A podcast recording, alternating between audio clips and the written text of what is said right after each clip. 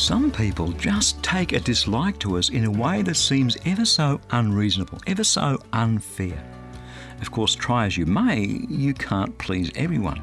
But still, it's smart. After all, we like to be liked. Hi, I'm Bernie Dymet, and welcome again to Fresh. It's a harsh truth that some people just don't like you. Some even hate you. Sometimes it's justified. Sometimes it's, well, if not justified, then certainly understandable. And sometimes it's just downright unfair. Off the top of my head, I could easily rattle off half a dozen people who really don't like me.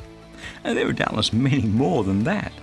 And yes, in some cases, given my behaviour over the years, it's justified or at least understandable.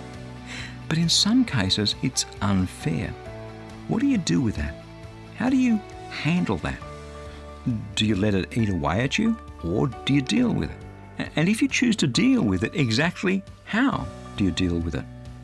The Apostle Paul put it like this in Romans chapter 5 verse 8. But God shows his love for us in that while we were still sinners, Christ died for us.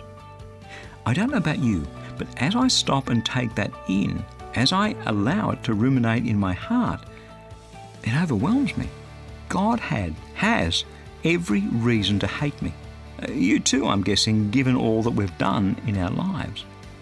But instead, in the most emphatic of all statements of love, he sends Jesus to die to pay for our sin. American theologian R.C. Sproul put it like this When I think I'm unfairly hated, I try to remember that I'm unfairly loved. That's how you deal with it. And that's God's Word fresh for you today. The world has this habit of wanting to drag us down, but Jesus came that we might live in victory over all of that.